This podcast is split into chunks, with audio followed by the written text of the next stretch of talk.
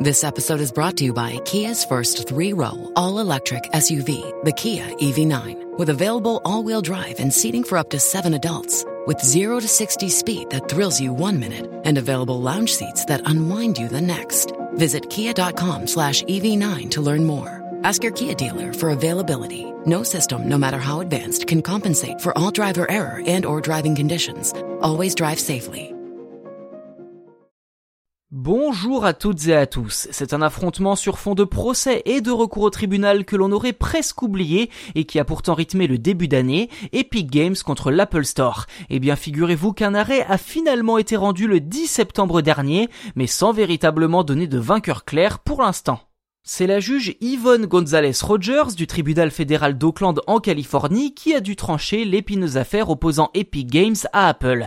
Pour rappel, Epic Games, éditeur du célèbre jeu en ligne Fortnite, était mécontent de la politique de l'App Store et a décidé il y a un peu plus d'un an d'introduire un système de paiement sur l'application du jeu dans sa version iPhone, violant délibérément les politiques du store d'Apple à ce sujet.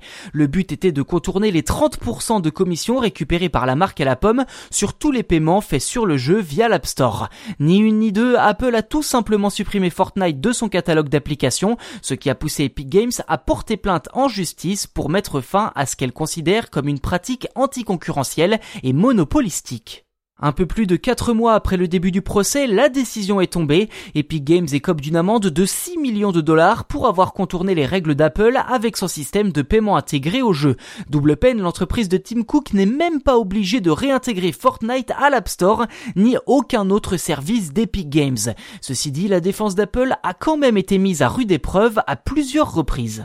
Malgré sa décision en faveur d'Apple, la magistrate explique, je cite, que les preuves suggèrent effectivement que la marque à la pomme est proche d'un pouvoir de monopole. Selon elle, la concurrence d'une boutique d'applications tierces ne ferait pas de mal, étant donné que la marge de 30% imposée par Apple serait plus que confortable.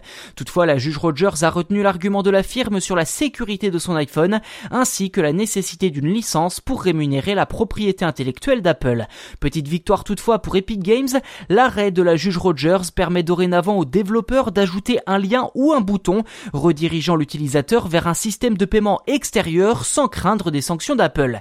D'après la magistrate, interdire les développeurs d'informer les utilisateurs de la disponibilité de moyens de paiement alternatifs et extérieurs à l'App Store était contraire à la loi californienne sur la concurrence.